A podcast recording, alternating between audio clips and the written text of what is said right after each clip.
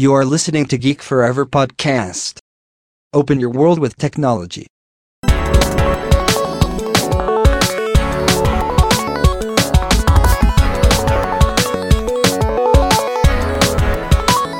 This is Geek Story.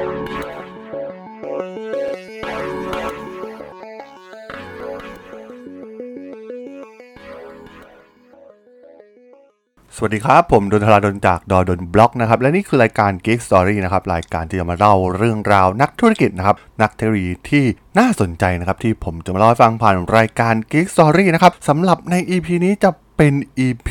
ซีรีส์ episode ที่ว่าด้วยเรื่องราวของชายผู้เป็นตำนานที่ยิ่งใหญ่แห่งวงการเทคโนโลยีอย่างบิลเกตส์นะครับผู้ที่อยู่เบื้องหลังความสำเร็จตลอดหลายทศวรรษที่ผ่านมาของ Microsoft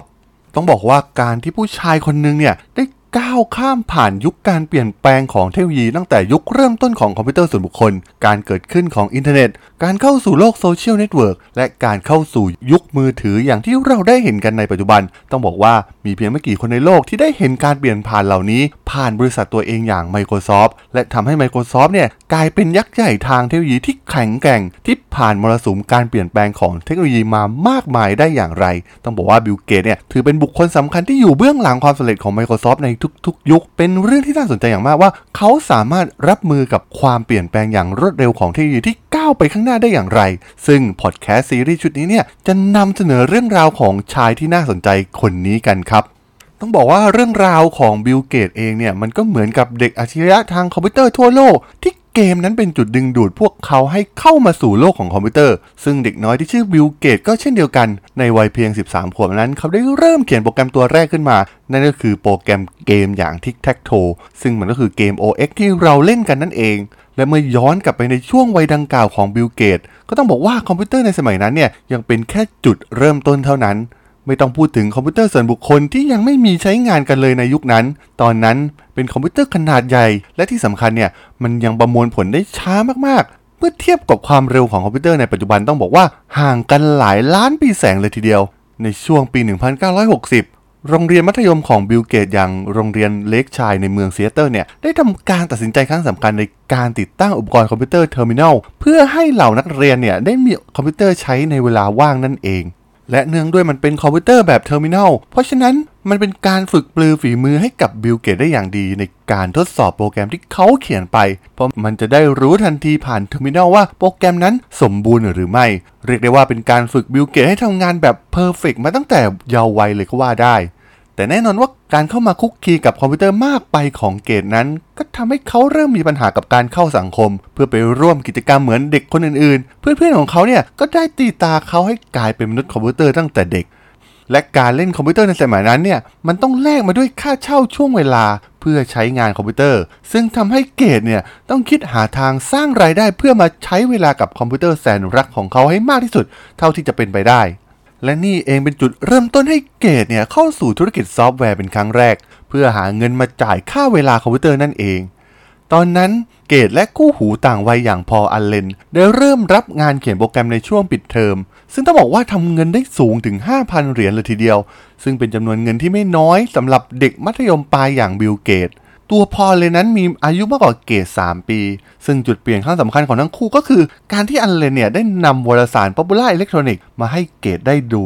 ซึ่งได้กล่าวถึงการพัฒนาไมโครโปรเซสเซอร์ 8008 ของบริษัท Intel หากย้อนกลับไปต้องบอกว่าในยุคนั้น คอมพิวเตอร์ยังไม่มีแนวคิดที่จะสร้างเครื่องคอมพิวเตอร์ขึ้นมาจริง ๆ จากไมโครโปรเซสเซอร์เลยด้วยซ้ำซึ่งตอนนั้นผู้คนต่างมองเป็นเรื่องเพ้อฝัน หากคิดถึงเรื่องของคอมพิวเตอร์ส่วนบุคคล แม้ตัว chipset อย่าง 8008 นั้นจะทำอะไรได้ไม่มาก แต่ถือเป็นการทดลองได้อย่างดีของคู่หูทั้งสอง ที่จะนำเอาไมโครโปรเซสเซอร์เนี่ยมาสร้างอะไรบางอย่าง ซึ่งทั้งคู่นั้นคิดว่าชิปขนาดเล็กอย่าง 8008 นั้น น่าจะมาสร้างวงจรการวิเคราะห์ข้อมูล และนับจำนวนรถยนต์ที่วิ่งบนถนนได้นั่นเอง และมันเป็นจุดเริ่มต้นให้ทั้งคู่ ได้สร้างบริษัทแรกขึ้นมาในชื่อว่า t a f o Data โดยผลิตเครื่องต้นแบบของการนับรถยนต์ และได้นำเสนอไปยังเทศบาลหลายแห่ง แต่ตอนนั้นไม่มีใครสนใจแนวคิดของพวกเขาเลย เพราะพวกเขาทั้งสองเนี่ยยังดูเหมือนเป็นเด็กน้อยอยู่ในขณะนั้น แต่มันก็ได้เกิดจุดเปลี่ยนครั้งสำคัญอีกครั้ง เพราะในปี 1974 Intel ได้ประกาศชิปตัวใหม่ของบริษัทก็คือ 8080 ซึ่งทำงานได้เร็วกว่า 8008 ถึง 10 เท่า และนี่เองที่ทำให้ทั้งเกตและอัลเลนเนี่ยได้ค้นพบสิ่งสำคัญที่สุดครั้งหนึ่งในประวัติศาสตร์คอมพิวเตอร์ นั่นก็คือหัวใจของเครื่องคอมพิวเตอร์ยุคใหม่นั่นเอง ตอนนั้นต้องบอกว่าเหล่าบริษัทคอมพิวเตอร์เนี่ยแทบจะไม่ได้หันมามองไมโครโปรเซสเซอร์เหล่านี้เป็นคู่แข่งเลยด้วยซ้ำแม้กระทั่งผู้ผลิตอย่าง Intel เอง ก็แทบจะมองไม่เห็นศักยภาพของ 8080 เหมือนที่เกตและอัลเลนเนี่ยกำลังมองเห็น ทั้งคู่เนี่ยมองเห็นอนาคตของวงการคอมพิวเตอร์ส่วนบุคคล และเห็นว่าชิปตัวใหม่อย่าง 8080 นี้ สามารถพัฒนาเป็นเครื่องคอมพิวเตอร์ที่สมบูรณ์แบบได้ และที่สำคัญยังมีราคาไม่แพง โดยตัวชิปมีราคาประมาณ 200 เหรียญเท่านั้น และสามารถนำมาแก้ไขปรับปรุงได้ง่ายผ่านความสามารถทางด้านซอฟต์แวร์ของทั้งคู่นั่นเอง ในช่วงเวลาดังกล่าวเป็นช่วงที่บิลเกตเนี่ยได้เข้าเรียนที่ฮาร์วาร์ดเป็นที่เรียบร้อยแล้ว แต่เขายังมีความฝันที่จะสร้างบริษัทซอฟต์แวร์ให้สำเร็จ เพราะเขามองเห็นโอกาส และอนาคตที่ยิ่งใหญ่ของคอมพิวเตอร์ส่วนบุคคลรออยู่ข้างหน้านั่นเอง โดยเกตนั้นได้ส่งจดหมายของเขาไปยังบริษัทยักษ์ใหญ่หลายแห่ง เสนอตัวที่จะเขียนโปรแกรมภาษาเบสิกสำหรับ Intel ตัวใหม่นี้ แต่ไม่มีผู้ใดตอบรับเขาเลยทำให้เกตเนี่ยรู้สึกท้อแท้หมดหวังเป็นอย่างมาก และในช่วงเวลานั้นเองที่เกิดเหตุการณ์ที่ทำให้เกตและอัลเลนเนี่ยตกใจสุดขีด เนื่องจากวารสาร Popular Electronics เนี่ยได้เปิดเผยเครื่อง Altair 8800 ซึ่งมันเป็นเครื่องคอมพิวเตอร์ขนาดเล็กเครื่องแรก และมันเป็นแนวคิดเดียวกับที่ทั้งเกตและอัลเลนคิด แต่ตอนนี้เนี่ยมีคนตัดหน้าเขาไปเป็นที่เรียบร้อยแล้วนั่นเอง แต่อย่างน้อยเอาแต่ 8800 เนี่ย มันไม่มีซอฟต์แวร์ มันจึงไม่สามารถส่งคำสั่งใด ๆ ได้ ไม่มีคีย์บอร์ด ไม่มีจอภาพ และมันถึงเวลาสำคัญของทั้งคู่แล้ว โครงการแรกของทั้งคู่ในบริษัทที่จัดตั้งขึ้นใหม่ก็คือ การเขียนโปรแกรมภาษาเบสิกสำหรับเครื่องเอาแต่ 8800 ตัวนี้นั่นเอง ซึ่งต้องบอกว่าทั้งคู่เนี่ยต้องทำงานกันแบบไม่หลับไม่นอน แทบจะไม่รู้วันรู้คืน และใช้เวลาตลอด 5 สัปดาห์ในช่วงปิดเทอมฤดูร้อน สร้างโปรแกรมภาษาเบสิกสำหรับเครื่อง Altair 8800 ได้สำเร็จ และนี่เองได้กลายเป็นจุดเริ่มต้นของความยิ่งใหญ่ของบริษัทซอฟต์แวร์สำหรับไมโครคอมพิวเตอร์แห่งแรกของโลก ซึ่งทั้งคู่ได้ตั้งชื่อมันว่า Microsoft นั่นเองต้องบอกว่าในยุคนั้น IBM เนี่ย ถือเป็นยักษ์ใหญ่ที่ปรับตัวไม่ทันตามการเปลี่ยนแปลงทางเทคโนโลยี และกระแสของตลาดคอมพิวเตอร์ส่วนบุคคลที่กำลังจะถือกำเนิดขึ้น ซึ่งแน่นอนว่าในขณะนั้น สถานการณ์ของ IBM ในตลาดคอมพิวเตอร์องค์กรขนาดใหญ่ ซึ่งถือว่าเป็นฐานที่แข็งแกร่งมากสำหรับพวกเขา ปัญหาใหญ่ของคอมพิวเตอร์ขนาดใหญ่เหล่านี้ก็คือ การออกแบบมาเพื่อทำงานเฉพาะด้าน ใช้ระบบปฏิบัติการและซอฟต์แวร์การใช้งานของตัวเอง ซึ่งใช้ในธุรกิจขนาดใหญ่ๆเพียงเท่านั้น เพราะมีราคาแพงมหาศาลมากๆ ซึ่งต้องใช้ระบบปฏิบัติการที่แตกต่างกัน เพื่อเป็นส่วนเชื่อมต่อการทำงานของอุปกรณ์แต่ละชิ้นของคอมพิวเตอร์ ให้สามารถทำงานร่วมกันได้ตลอดจนทำภารกิจอื่นๆ อีกมากมาย และยังเป็นพื้นฐานของโปรแกรมประยุกต์ต่างๆ ในยุคนั้น เช่น ระบบบัญชี ระบบเงินเดือน หรือโปรแกรม Word Processing นั่นเอง ซึ่ง IBM เองเนี่ย ได้สร้างคอมพิวเตอร์ที่มี segment ยิบย่อยเต็มไปหมด มีราคาที่แตกต่างกัน มีการออกแบบที่แตกต่างกัน บางรุ่นนั้นสร้างขึ้นมาเพื่อคำนวณทางวิทยาศาสตร์ ในขณะที่บางรุ่นทำงานด้านธุรกิจเพียงเท่านั้นบิลเกตเองเนี่ยเป็นคนที่มองถึงปัญหานี้ได้อย่างทะลุปรุโปร่งเพราะเขาใช้เวลาจำนวนมากในการแปลงซอฟต์แวร์จากคอมพิวเตอร์รุ่นหนึ่ง ไปยังคอมพิวเตอร์อีกรุ่น เป็นประจำผ่านโปรแกรมภาษาเบสิกที่เขาถนัด แม้ IBM เนี่ยจะทำการปรับสถาปัตยกรรมครั้งใหญ่ การเกิดขึ้นของเครื่องคอมพิวเตอร์ในตระกูล System 360 ที่เริ่มหันมาใช้ระบบปฏิบัติการเดียวกัน ไม่ว่าจะเครื่องรุ่นใหญ่หรือรุ่นเล็ก และถือว่าประสบความสำเร็จอย่างล้นหลามกับ System 360 แต่มันได้เกิดการเปลี่ยนแปลงครั้งสำคัญของวงการซอฟต์แวร์โลก เพราะในขณะที่ IBM เนี่ยได้สร้าง System 360 ที่สามารถเข้าได้กับเครื่องหลาย ๆ รุ่นนั้น มันได้ เกิดการสร้างโปรแกรมเรียนแบบให้สามารถทำงานร่วมกับเครื่อง System 360 ของ IBM ได้นั่นเอง และกลายเป็นว่าบริษัทหน้าใหม่อย่าง Control Data Hitachi iTel ก็สามารถผลิตเครื่อง Mainframe ที่ทำงานร่วมกันกับเครื่องของ IBM ได้ และสามารถทำราคาได้ถูกกว่าที่ IBM ทำซึ่งแม้ช่วงเวลาดังกล่าวนั้นบิลเกตเองได้ก่อตั้ง Microsoft มาเป็นที่เรียบร้อยแล้ว แต่เขาก็ยังคงศึกษาอยู่ที่ Harvard ยังไม่ได้ลาออกแต่อย่างใด และเป็นช่วงนี้เองที่เขาได้มาพบกับคู่หูคนสำคัญ ที่กำลังจะมีบทบาทกับ Microsoft ในอนาคตอย่างสตีฟบาลเมอร์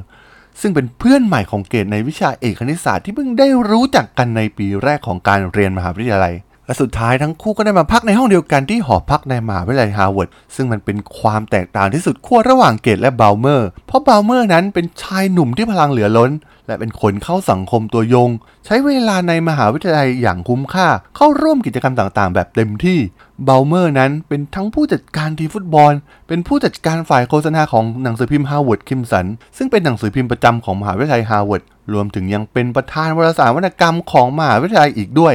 ซึ่งมีสิ่งเดียวที่ทั้งคู่เหมือนกันก็คือ การเป็นจอมโดดเรียนเหมือนกันทั้งคู่สำหรับบริษัท Microsoft ของเกตนั้น ตั้งสำนักงานแห่งแรกในเมืองอัลบูเคอร์คีในรัฐนิวเม็กซิโกในปี 1975 สาเหตุที่สำคัญเนื่องมาจากพวกเขาต้องการเข้าใกล้แหล่งผลิตเครื่อง Altair 8800 ซึ่งผลิตโดยบริษัท MITS ซึ่งเป็นบริษัทเล็กๆ ที่ผลิตชุดคอมพิวเตอร์ประกอบเอง ซึ่งรายได้หลักช่วงแรกของ Microsoft นั้นก็มาจากการเขียนซอฟต์แวร์ให้กับ MITS นี่เอง โดย MITS เนี่ยจะให้ค่าลิขสิทธิ์ซอฟต์แวร์กับ Microsoft ที่ขายไปพร้อมกับเครื่อง Altair 8800 ตลอดจนให้พื้นที่บางส่วนในการเป็นสำนักงานกับบริษัทน้องใหม่อย่าง Microsoft ซึ่งโมเดลการขายตรงไปยังผู้ผลิตฮาร์ดแวร์ ถือเป็นส่วนสำคัญมากกับการเจริญเติบโตอย่างรวดเร็วของ Microsoft เพราะการขายตรงไปยังผู้ใช้งานนั้นมันเป็นเรื่องยาก และที่สำคัญมันมีปัญหาในเรื่องลิขสิทธิ์เพราะมักจะมีการลักลอบใช้งานจากผู้ใช้งานทั่วไปอยู่นั่นเอง ซึ่งเป้าหมายหลักของ Microsoft ที่เกตวางไว้นั้น อยู่ที่การเขียนซอฟต์แวร์ป้อนให้กับคอมพิวเตอร์ส่วนบุคคลเป็นส่วนใหญ่ โดยจะไม่ไปร่วมในส่วนของการสร้างหรือขายฮาร์ดแวร์คอมพิวเตอร์ โดยเกตนั้นยึดนโยบายการขายลิขสิทธิ์ให้ซอฟต์แวร์ของเขาในราคาที่ต่ำที่สุด และมองถึงปริมาณยอดขายในจำนวนมากๆ ซึ่งกลยุทธ์ของเกตนั้นได้ผลอย่างยอดเยี่ยม ซึ่งแทบจะกล่าวได้ว่าผู้ผลิตคอมพิวเตอร์ส่วนบุคคลในตลาดเกือบทุกรายในขณะนั้น ซื้อลิขสิทธิ์ภาษาเบสิกที่ใช้เขียนโปรแกรมจาก Microsoft แทบจะทั้งสิ้น ซึ่งแม้ว่าฮาร์ดแวร์ของแต่ละบริษัทเนี่ยจะแตกต่างกันเช่นไร